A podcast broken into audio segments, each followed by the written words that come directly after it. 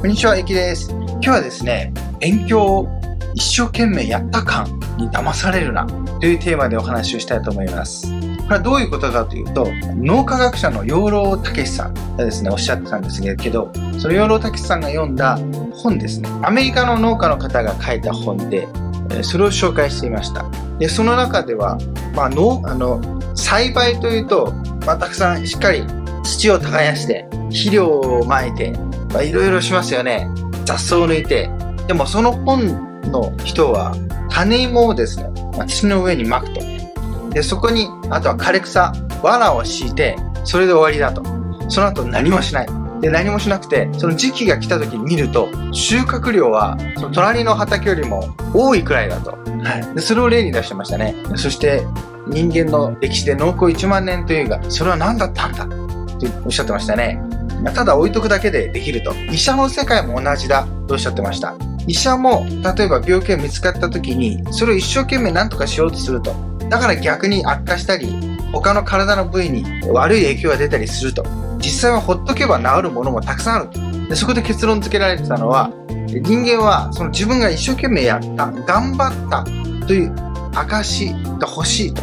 農作物にしても、その収穫した時に自分が頑張ったという満足感があるから嬉しいと。だから、いろんなことをやると、やろうとすると。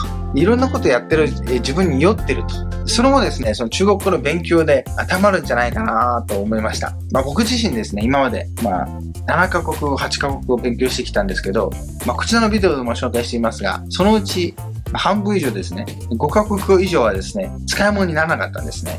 で、何が違ったかというと、その5カ国語は一生懸命よくある勉強法ですね、単語帳を読んで、参考書を何度も何度もする、え何種も何種もすると、問題集をやると、そういった勉強方法で一生懸命勉強したんですね。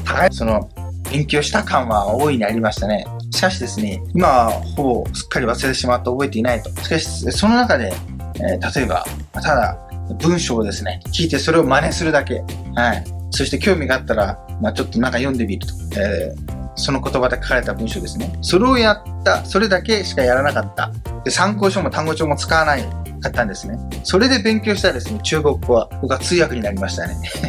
なので、見た感じはですね、その勉強っぽいことはしていないのに、まあ、一番効果があったわけですね。まあ、同じようにですね、まあ、よく、まあ、中国語の勉強を始めようと思う人は、最初は参考書、いい参考書をネットで探して、その後いい単語帳を探して、それを買って、まあ、単語帳から開くと。そういった勉強を始めますよね。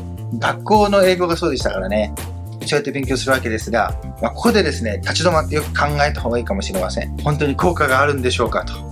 勉強した気にはなりますよね。それを一生懸命書いて覚える人もいますが、はい、でもそれが意味があるのかという考えた方がいいですね。あと、周りの例を見た方がいいです。それで勉強した人でできた人いるのかと。まあ、短期間でですね、それで例えば2年も3年もやってですね、できるようになったっていうんだ。時間かかりすぎですよね。それじゃもう良くないですが、短期間でできるようになったかという例をですね、まず探した方がいいですね。本当にそうなるのか。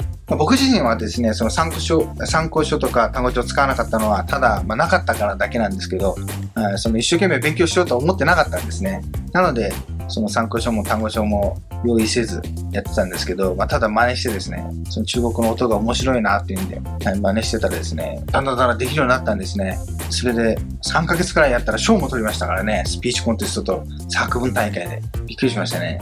なので、その勉強ですね、今自分がやってる勉強が本当に正しいのかどうかというのはですね、よく考えた方がいいと思います。あまりその頑張った感にだけ酔ってはいけません。効果があるものだけを選択してですね、それをやった方がですね、はるかにいいわけですよね。